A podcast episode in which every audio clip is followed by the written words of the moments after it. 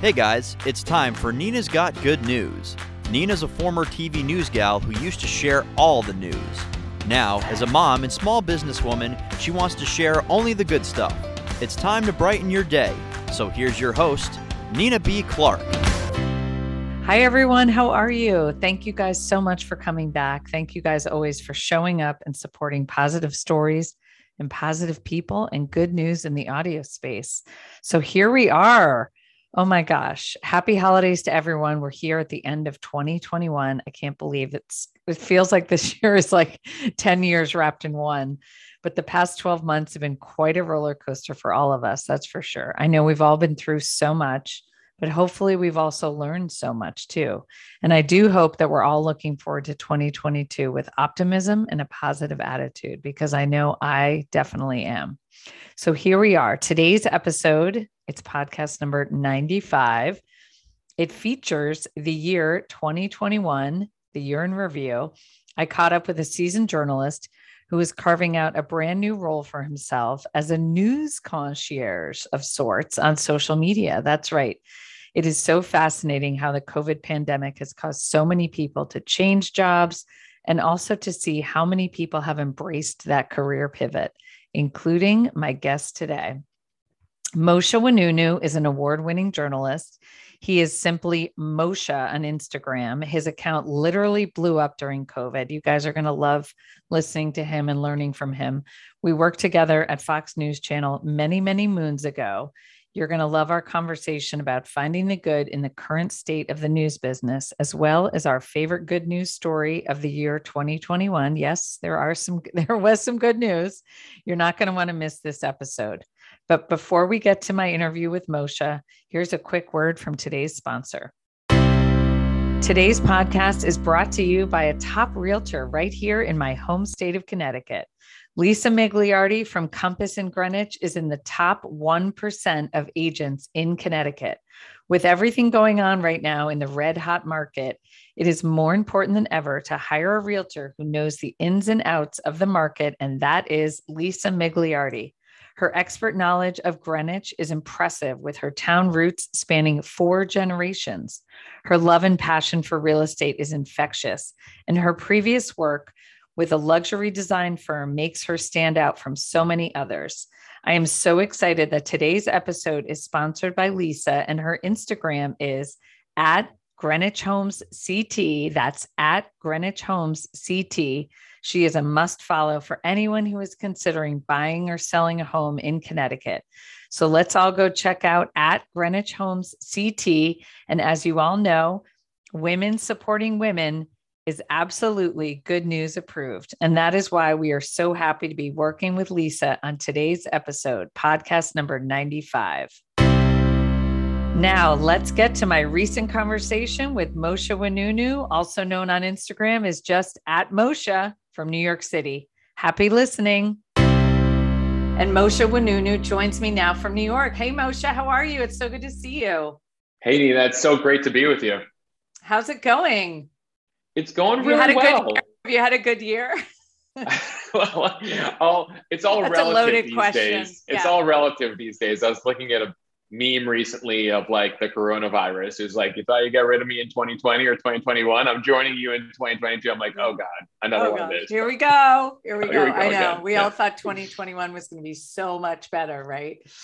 Um, so Moshe, give everyone a little, first of all, tell us a little bit quickly about your first name because um, you and I worked together at Fox News way a million years ago, like a lifetime ago.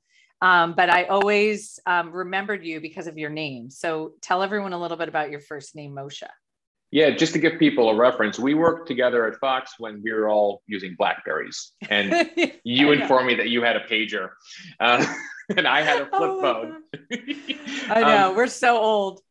So my name is Moshe Wanunu, which has been a character building exercise growing up in America with, with that name. My father is actually originally from Marrakesh, Morocco, um, a Jewish uh, Moroccan. And so Moshe is basically Moses, but in Hebrew. Uh, Wanunu is a Moroccan Jewish last name. And actually, there's so many Wanunus in Morocco, we're not related to half of them. Most of them have now left. Uh, and then my dad ended up in the US, uh, where I've grown up for the most part. Okay, that's awesome. Such a great story. I love getting the backstory because your name and on Instagram, it's just your first name. So it's so cool. But tell everyone a little bit about you, Moshe, because obviously I know you, I know your background. Um, we both have this long history in television news at, at many different places, but tell everyone a little bit about your background.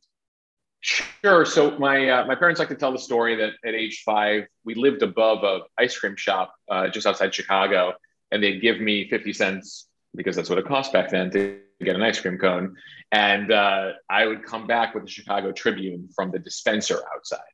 So I had an interest in news at a very young age, uh, apparently, and so that grew over time. I went to college, and um, it was really a seminal moment. I was interning on Capitol Hill and happened to happened to be 9/11 and evacuated the Capitol and got back to campus and and um, was part of the campus newspaper and was went out and rode a bike out to the Pentagon to go cover that for the college newspaper. And so to me, I was like, journalism is, is where it's at. I need to I need to be on the front lines, carry a press pass around.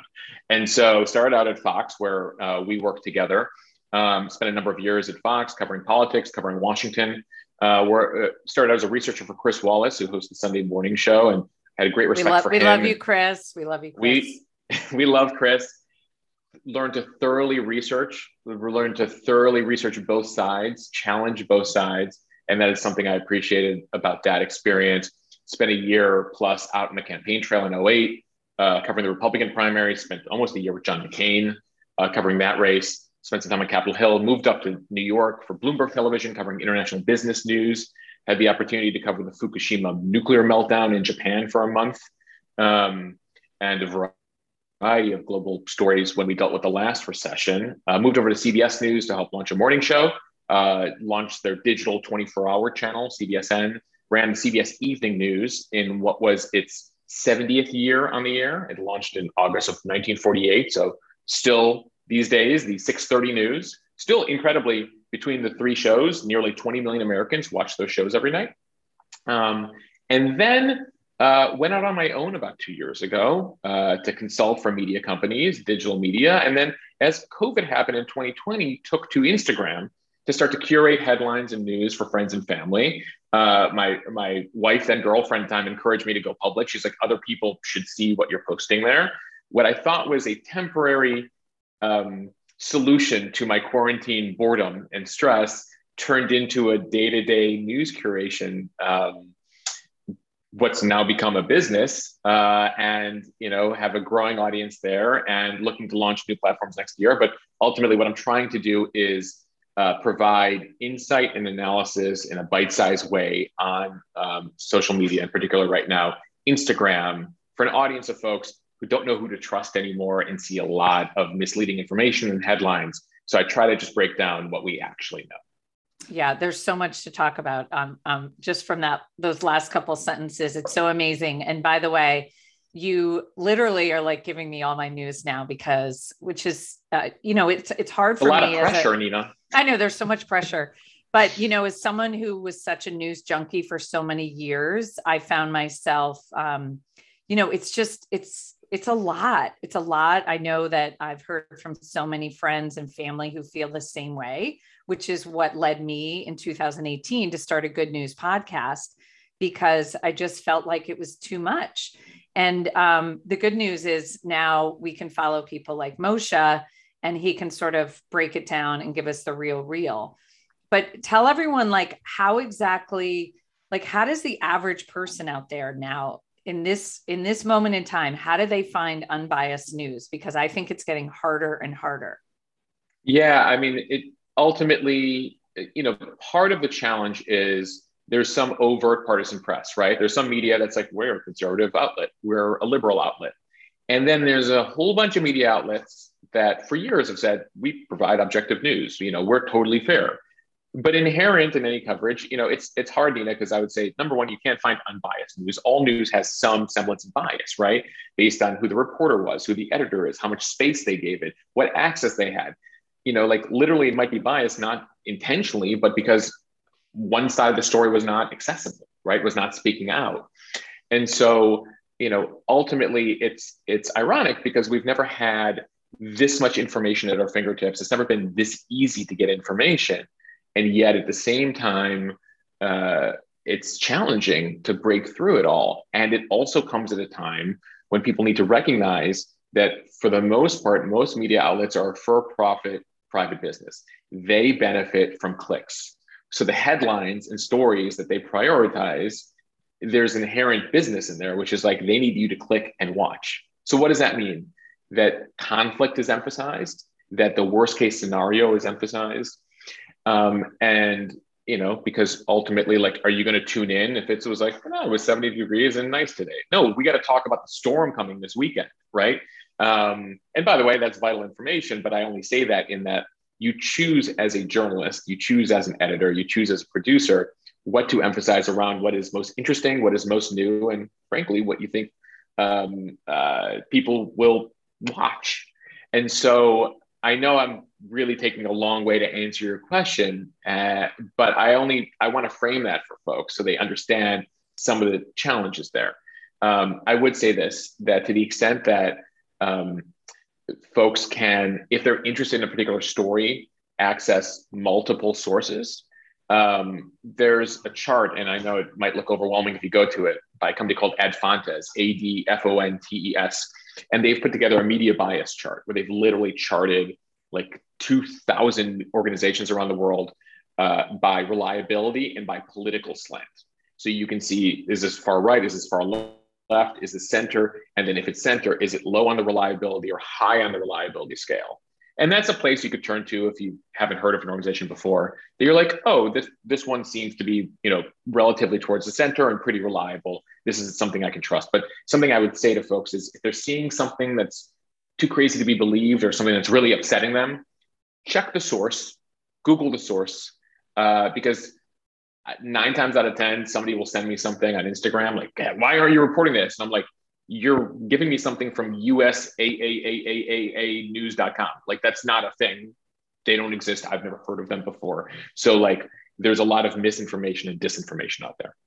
So how do you decide what you're going to put on? I know you you you say on your feed, you know, verified sources. So what does that mean? Do you have like, you know, because you're, you know, you you really do know about research and fact checking, but do you say like it has to be, you know, three verified sources, you know, is that is that it's, your like litmus test or what is your it's more an art than a science. I mean, okay. I think there's a couple things like, you know, as someone else who's worked in this profession, you know, there's like okay, if the Associated Press is reporting it or the Wall Street Journal is reporting it, uh, you know, there's various kind of like more traditional, like legitimate media organizations that you know have standards, right? Like they don't just publish anything. Um, I tend to trust it more. Then I look at the sourcing in it. Is it one anonymous source or is it an on the record source? And by on the record, did somebody put their name when they said, we report this based on X is telling us versus two sources tell the Associated Press the following. Um, so that's something to look at. You know, at the same time, like, you know, I'll go to the New York Post and the Daily Mail, but I know that their sourcing methods methods at that place are uh, uh, much less robust. Uh, at the same time, um, that does allow them to report some things first. And so when I see that, and then I see stuff happening on, on Twitter and other social media, like, no, they they have it. It's just that it hasn't met the standard of the Washington Post. But I'm not going to wait two days for the Washington Post to figure it out. Like people, this is of high interest, but then I'll try to couch it. So I think it's a matter of like, is it multiple places? What is the level of sourcing? What is the history of this organization? What is the history of this reporter? Because as someone who's been in this profession for 20 years, I know some of these reporters. And I'm like, this one I trust. I know they have good sources. This one, eh, half their stories don't work out. And so that's something that I take into. I know the good news is you you kind of know everyone, which is so good, Moshe. Um, tell us just because I'm fascinated by this, because obviously I do a lot of of uh, stuff on Instagram too. But people always ask me, and especially with you, in particularly for you, how is Moshe making money doing this on Instagram? So initially, none. Um, you know, it, it again, like this wasn't meant as a money making endeavor. This was meant as a like, let me try to, at the height of COVID, reassure uh, friends and family that like they're not going to shut down all the bridges to New York. Okay, which by the way turns out was a Chinese intelligence disinformation campaign via text message that we would find out later. You know, everyone's like, "Well, my friend's dad in the military." I was like, "No, everyone apparently this week has a friend's dad in the military saying the same thing." Doesn't sound real.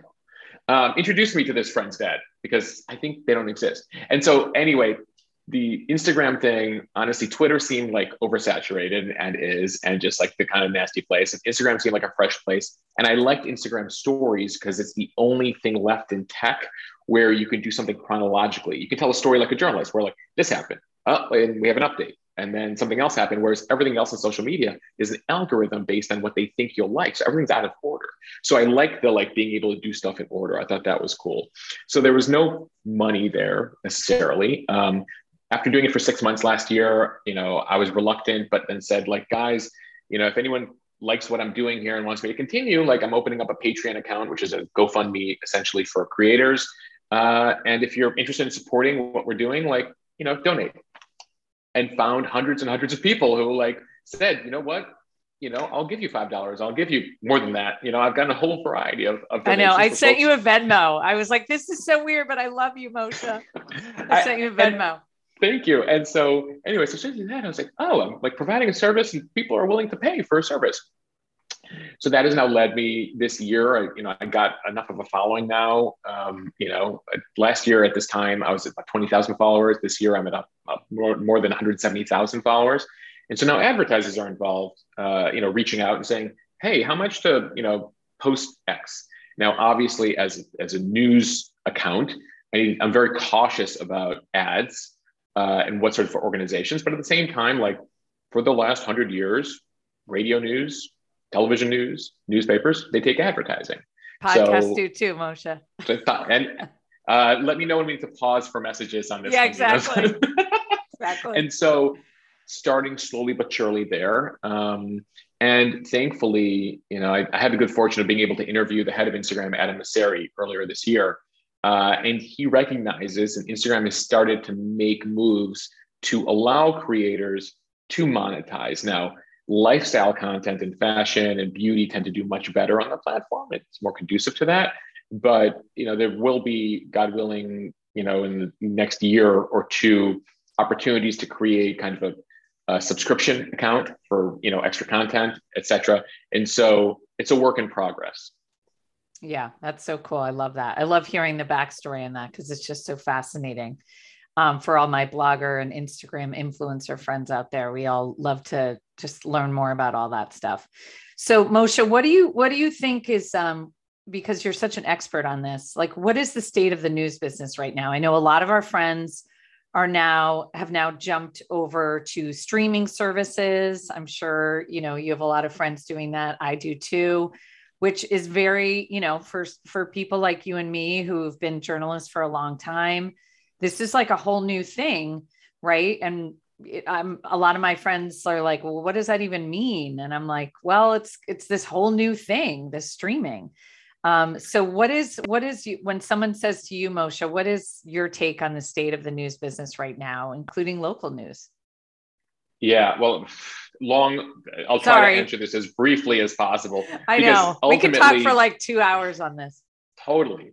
Uh, it'll be like a Joe Rogan style podcast. We'll go for four and a half hours, and hopefully, these li- uh, all of you listening, stay tuned. Um, so, um, the state of the news. Um, I think that I am um, concerned, but also cautiously optimistic, and I have you know reason to um, fret, and I have a reason to be optimistic. Why? So ultimately, there's traditional media, right? The New York Times and the Washington Post and the Wall Street Journal and um, the major networks. They ain't going anywhere. Um, you know, they have models that work. Newspapers really struggled. You know, they gave away their content for free for like the first 15 years of the internet.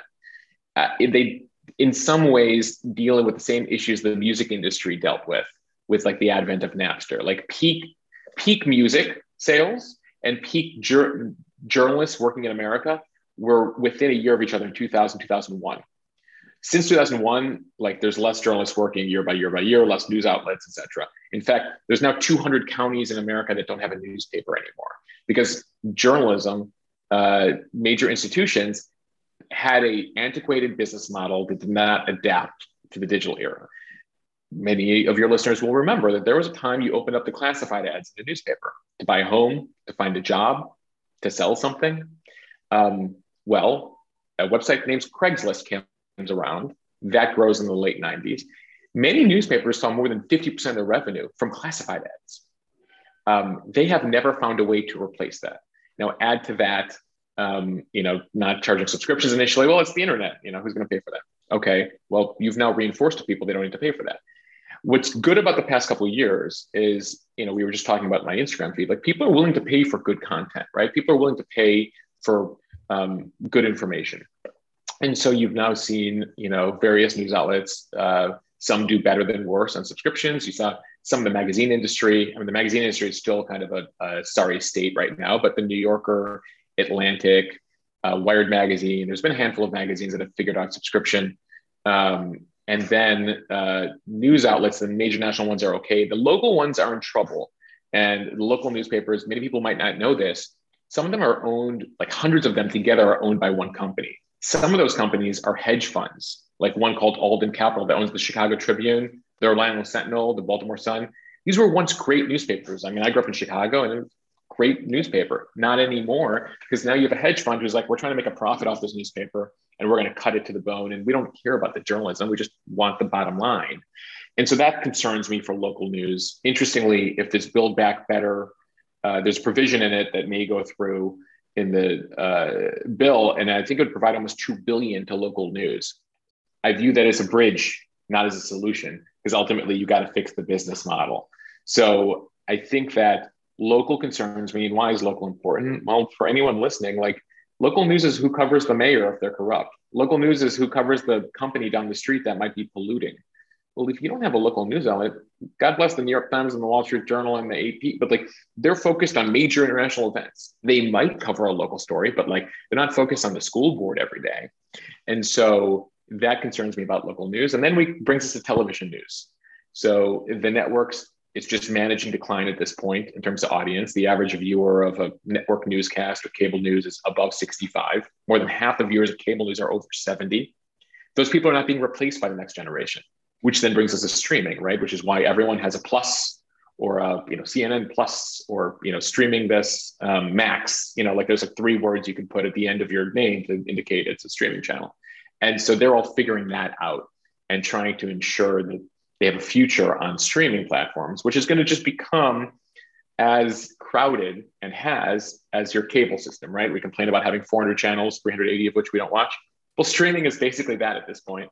And the issue they have in streaming is that advertisers, we talked earlier about these companies being dependent on advertising, aren't paying the same dollars for streaming as they're paying for broadcast. So then they can't afford, you know, hiring four journalists to cover a story uh, they might be able to afford one, or that person might need to do it from their desk in New York and not actually fly to the story.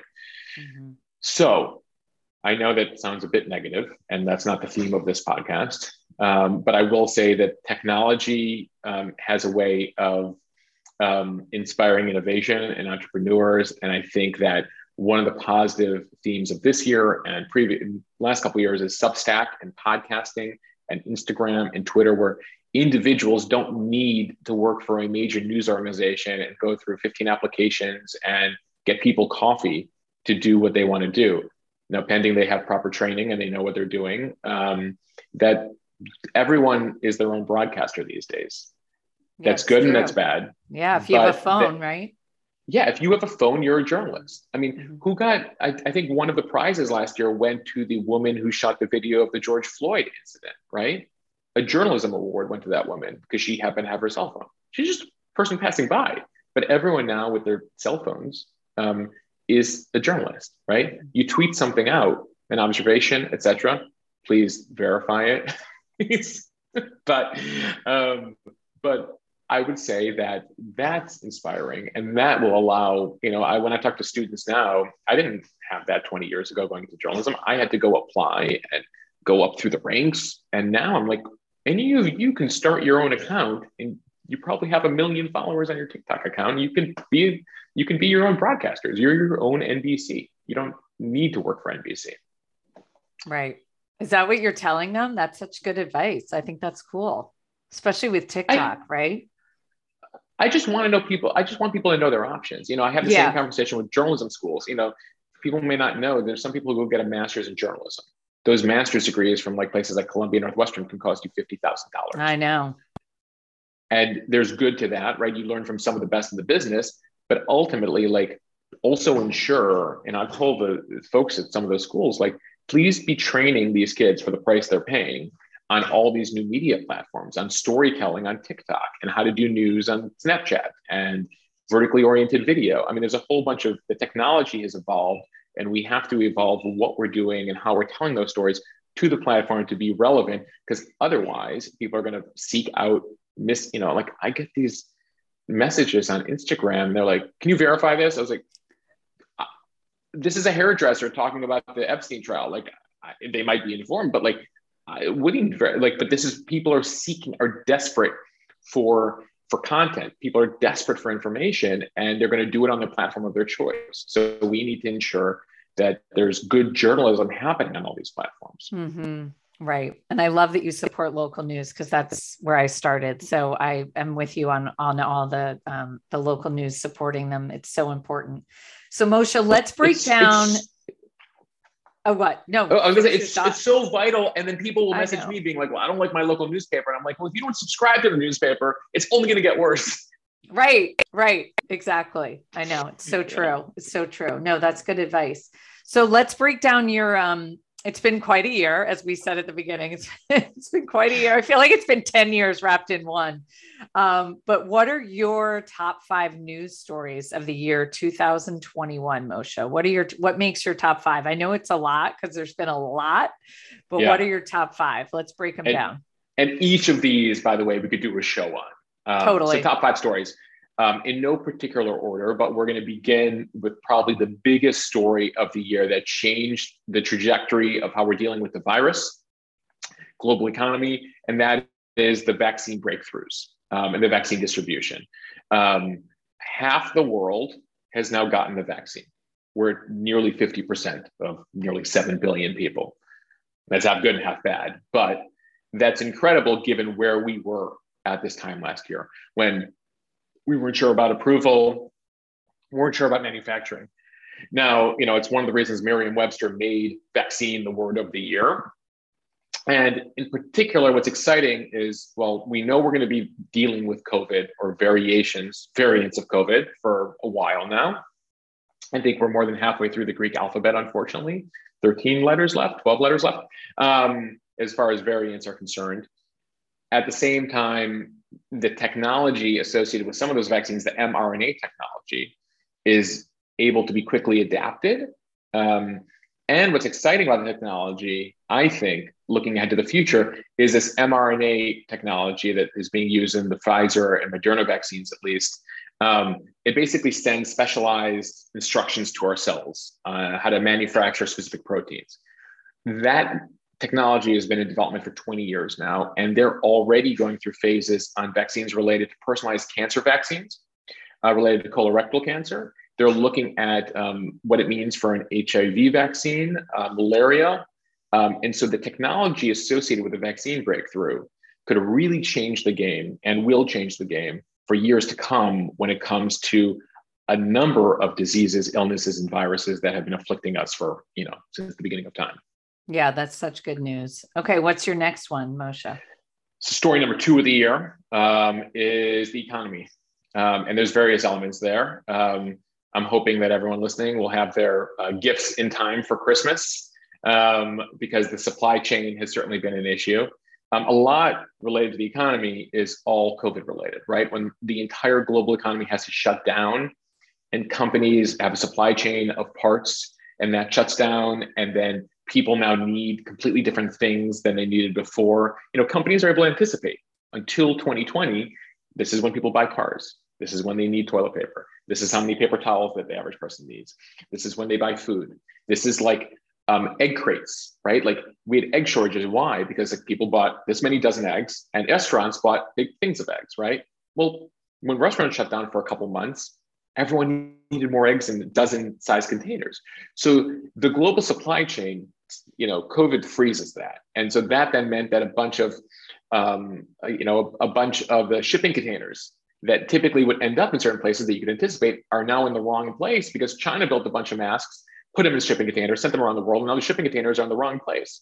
So there's been this huge domino effect when it comes to supply chain. So that's a theme, and we're going to be dealing with that next year. Secondly, you know, closer to home, we're dealing with inflation at levels that we haven't seen in, in 20 years. Um, and so that's been a huge issue, whether it's gas prices, uh, grocery prices, et cetera, for folks.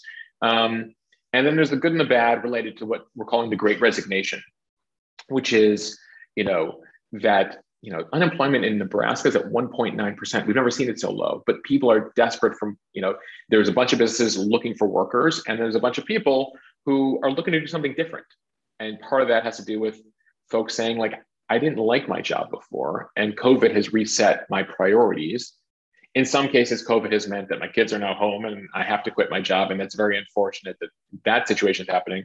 But at the same time, overall, the great resignation has reset for a lot of folks you know we're talking about entrepreneuring you know news on instagram that like it's made people entrepreneurial made people open to starting their own businesses you know they have passions you know we dealt with this once in a lifetime hopefully once in a lifetime crisis uh, which is led people like well what do i want to do with the rest of my life am i happy doing what i was but clearly a lot of people were not um, and they want to try something different so the great resignation uh, both as a um, serious issue related to COVID, but also as a, a reset for folks who are like, what if I'm going to work every day for the next however many years? What do I want to be doing with that, or what do I want to be doing with on the side that I'm passionate about? You know, life is um, life is like that. So I think those are among the economy themes I would have grouped into 2021.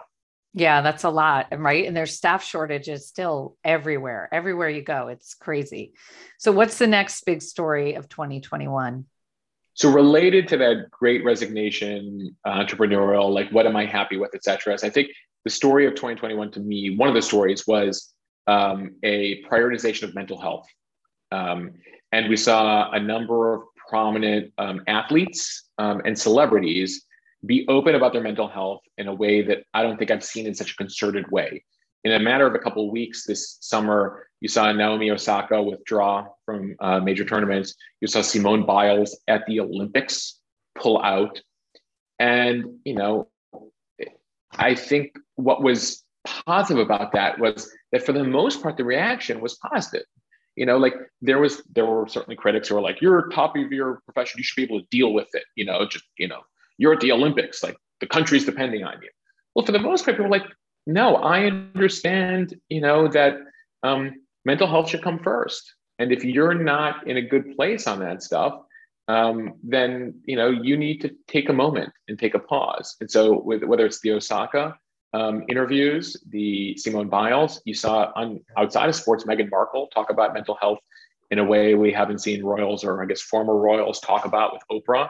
Um, that you know you shouldn't brush it under the rug and i think for all of us dealing with covid ongoing um, that it's taken a toll whether we want to overtly acknowledge it or not and i think having prominent uh, people out there and have a you know mainly positive reaction to that i think is, is a positive influence on, on all of us yeah that's so true it's such a good point okay what's your next big story moshe so we're going to go abroad um, and it uh, foreign policy, which is a, a passionate subject for me. Um, the Afghanistan withdrawal in August. Um, well, I guess over several months, uh, but obviously as it came to a head in August, really spoke to me about where what the U.S.'s role should be in the world. You know, the the Afghanistan story really drew to a close. At least the most recent 20 year story. I mean, you, talk about Afghanistan, you have several thousand years of history there of, uh, of invasions and war and etc. But as far as the U.S. role in Afghanistan, which began just after 9/11, at least this most recent time, and lasted for about 20 years, the pullout there um, and our anticipated pullout completely from Iraq um, in the coming weeks and months um, really closes the chapter of it, U.S. government, at least this time around, saying, you know, we're we're here to fix the world, to the extent that we can keep peace in the world, which I think empires before, whether it was the, the British most recently, uh, find that you can try to do it for a certain amount of time, but it becomes costly, both in terms of uh, co- uh, monetarily, but also lives, um, attention span. And when you look closer to home, um, you know, there are issues in this country that we need to face. And it's not to say that the US doesn't serve an important role as a uh, pushing human rights uh, and democracy abroad. But what is the limit of our power? And to what extent do other countries want us involved in their affairs? And so I think the Afghanistan story and withdrawal, it'll be very interesting to see kind of what this next chapter coming out of the Trump administration and out of the Biden administration uh, will be when it comes to US and, and what our stance is in the world that we've really been pretty consistently the power superpower since the end of World War II, right? Mm-hmm. So true. Okay, and what's your last one, Moshe? Last one, we're going to go from abroad, and we're now going to go into the solar system, into beyond the atmosphere and its space. Um, I think that the story of um, private space travel this year, whether it was Richard Branson, Jeff Bezos, uh, SpaceX, um, Elon Musk's company, um, all making significant um, uh, significant breakthroughs this year. Uh, you know, regular people can go into space with no astronaut experience. That's pretty incredible. I what know. It blows the- your mind, doesn't it? Right. They're like, we took this, you know, woman from St. Jude's and we put her into space after a week of training. You're like, this used to be like, you know, the uh, what, what was it? The right stuff. What yeah. was the famous? Uh, yeah, like you know, like you were the best and the brightest and physically rigorous, and you're spending years, and now it's like, you want to go into space? Write us a check.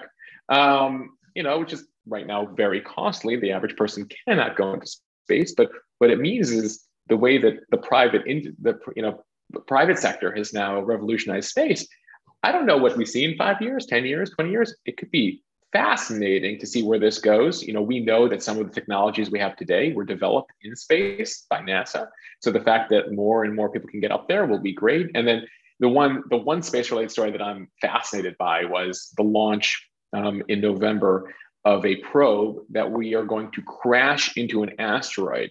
Uh, so guys, stay tuned. Sometime between September 26th and October 1st next year, we will be crashing into an asteroid that's 6.8 million miles away, a la the movie Armageddon, to see if we can divert it.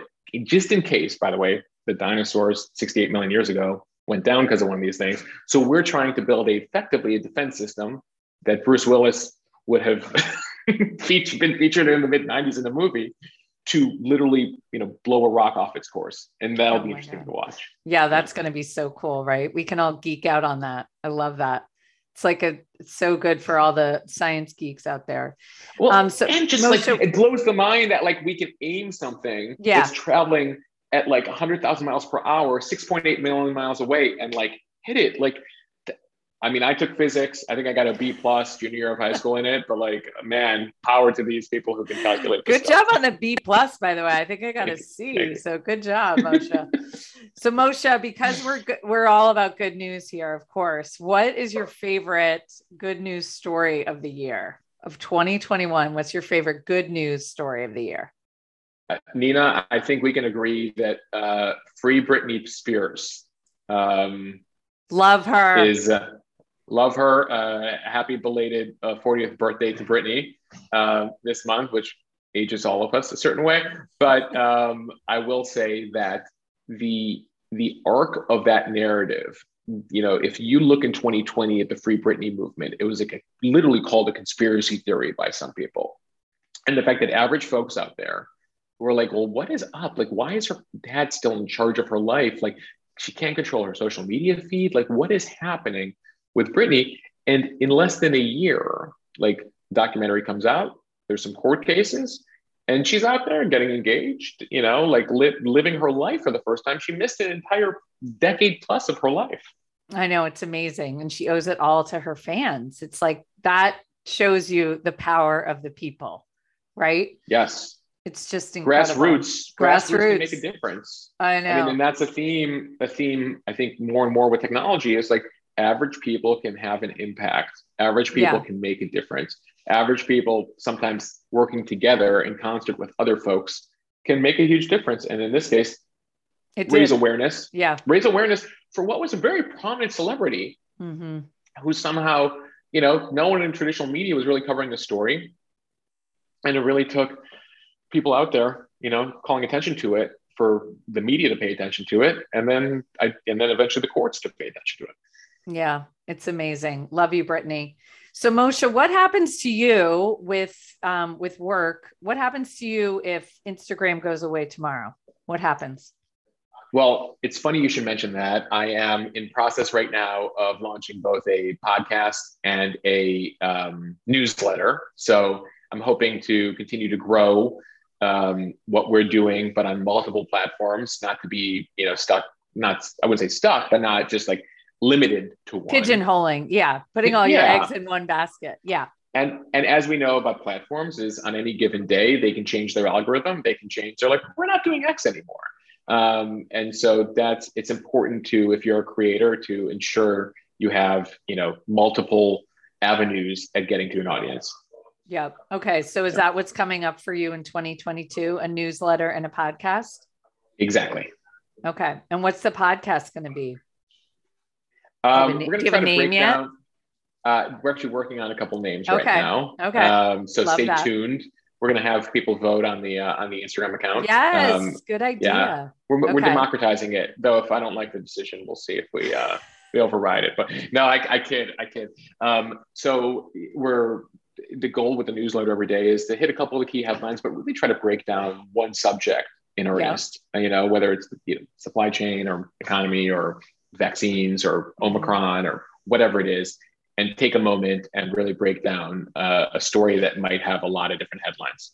Right. I mean, it might be about Britney. Who knows? Right. Okay. Oh, I love it. Brit- Britney is most certain to make the newsletter next week. Yes. Okay. Yes. I love it. Okay. Well, Moshe, thanks so much. Tell everyone about your Instagram and spell it because, you know, everyone's yeah. going to be like, how do you spell Moshe's name? Well, that, really, uh, that would be like my mom. She's going to be like, "How do you spell his name, Nina?" Well, I, have been telling people on Instagram stories. Uh, typically, people are are parents' age. Like they're like, "I can't read everything by the time it, it goes away." I'm like, "Well, if you on a story, if you hold the screen down, you or you take a screenshot, you could spend all day with it." Um, so my Instagram account is just my first name at m o s h e h at Moshe m o s h e h. Uh, typically post about three to four dozen stories a day, you know, ranging in topics from tech to business to Britney Spears to world affairs to, you know, interesting historical events that happened that day. And then, um, you know, and I try to be as engaged as possible. And in many cases, I might get a lot of direct messages about one subject, which will then, I love the interaction where I'm like, oh, I didn't notice that story, but a number of you are very interested in it. I will dive deep into that for you. So I do that over at my Instagram at MOSHEH. I love it. It's so great. I love following you and your wife. She's so, you guys are the cutest couple. So both entrepreneurs. She's the best. I'm yeah, a very both, lucky man. Yes, yeah. of course you are. You married up, Moshe. I love it. Um, well, yes. listen, Moshe, happy new year. Thanks for joining us and sharing all the good news. And just, I love hearing about all your entrepreneurial ventures. And I just love seeing you crush it on Instagram. It's so much fun. And um, to all our friends in TV news, we all love you, but um, we're we're happy to now be doing something else.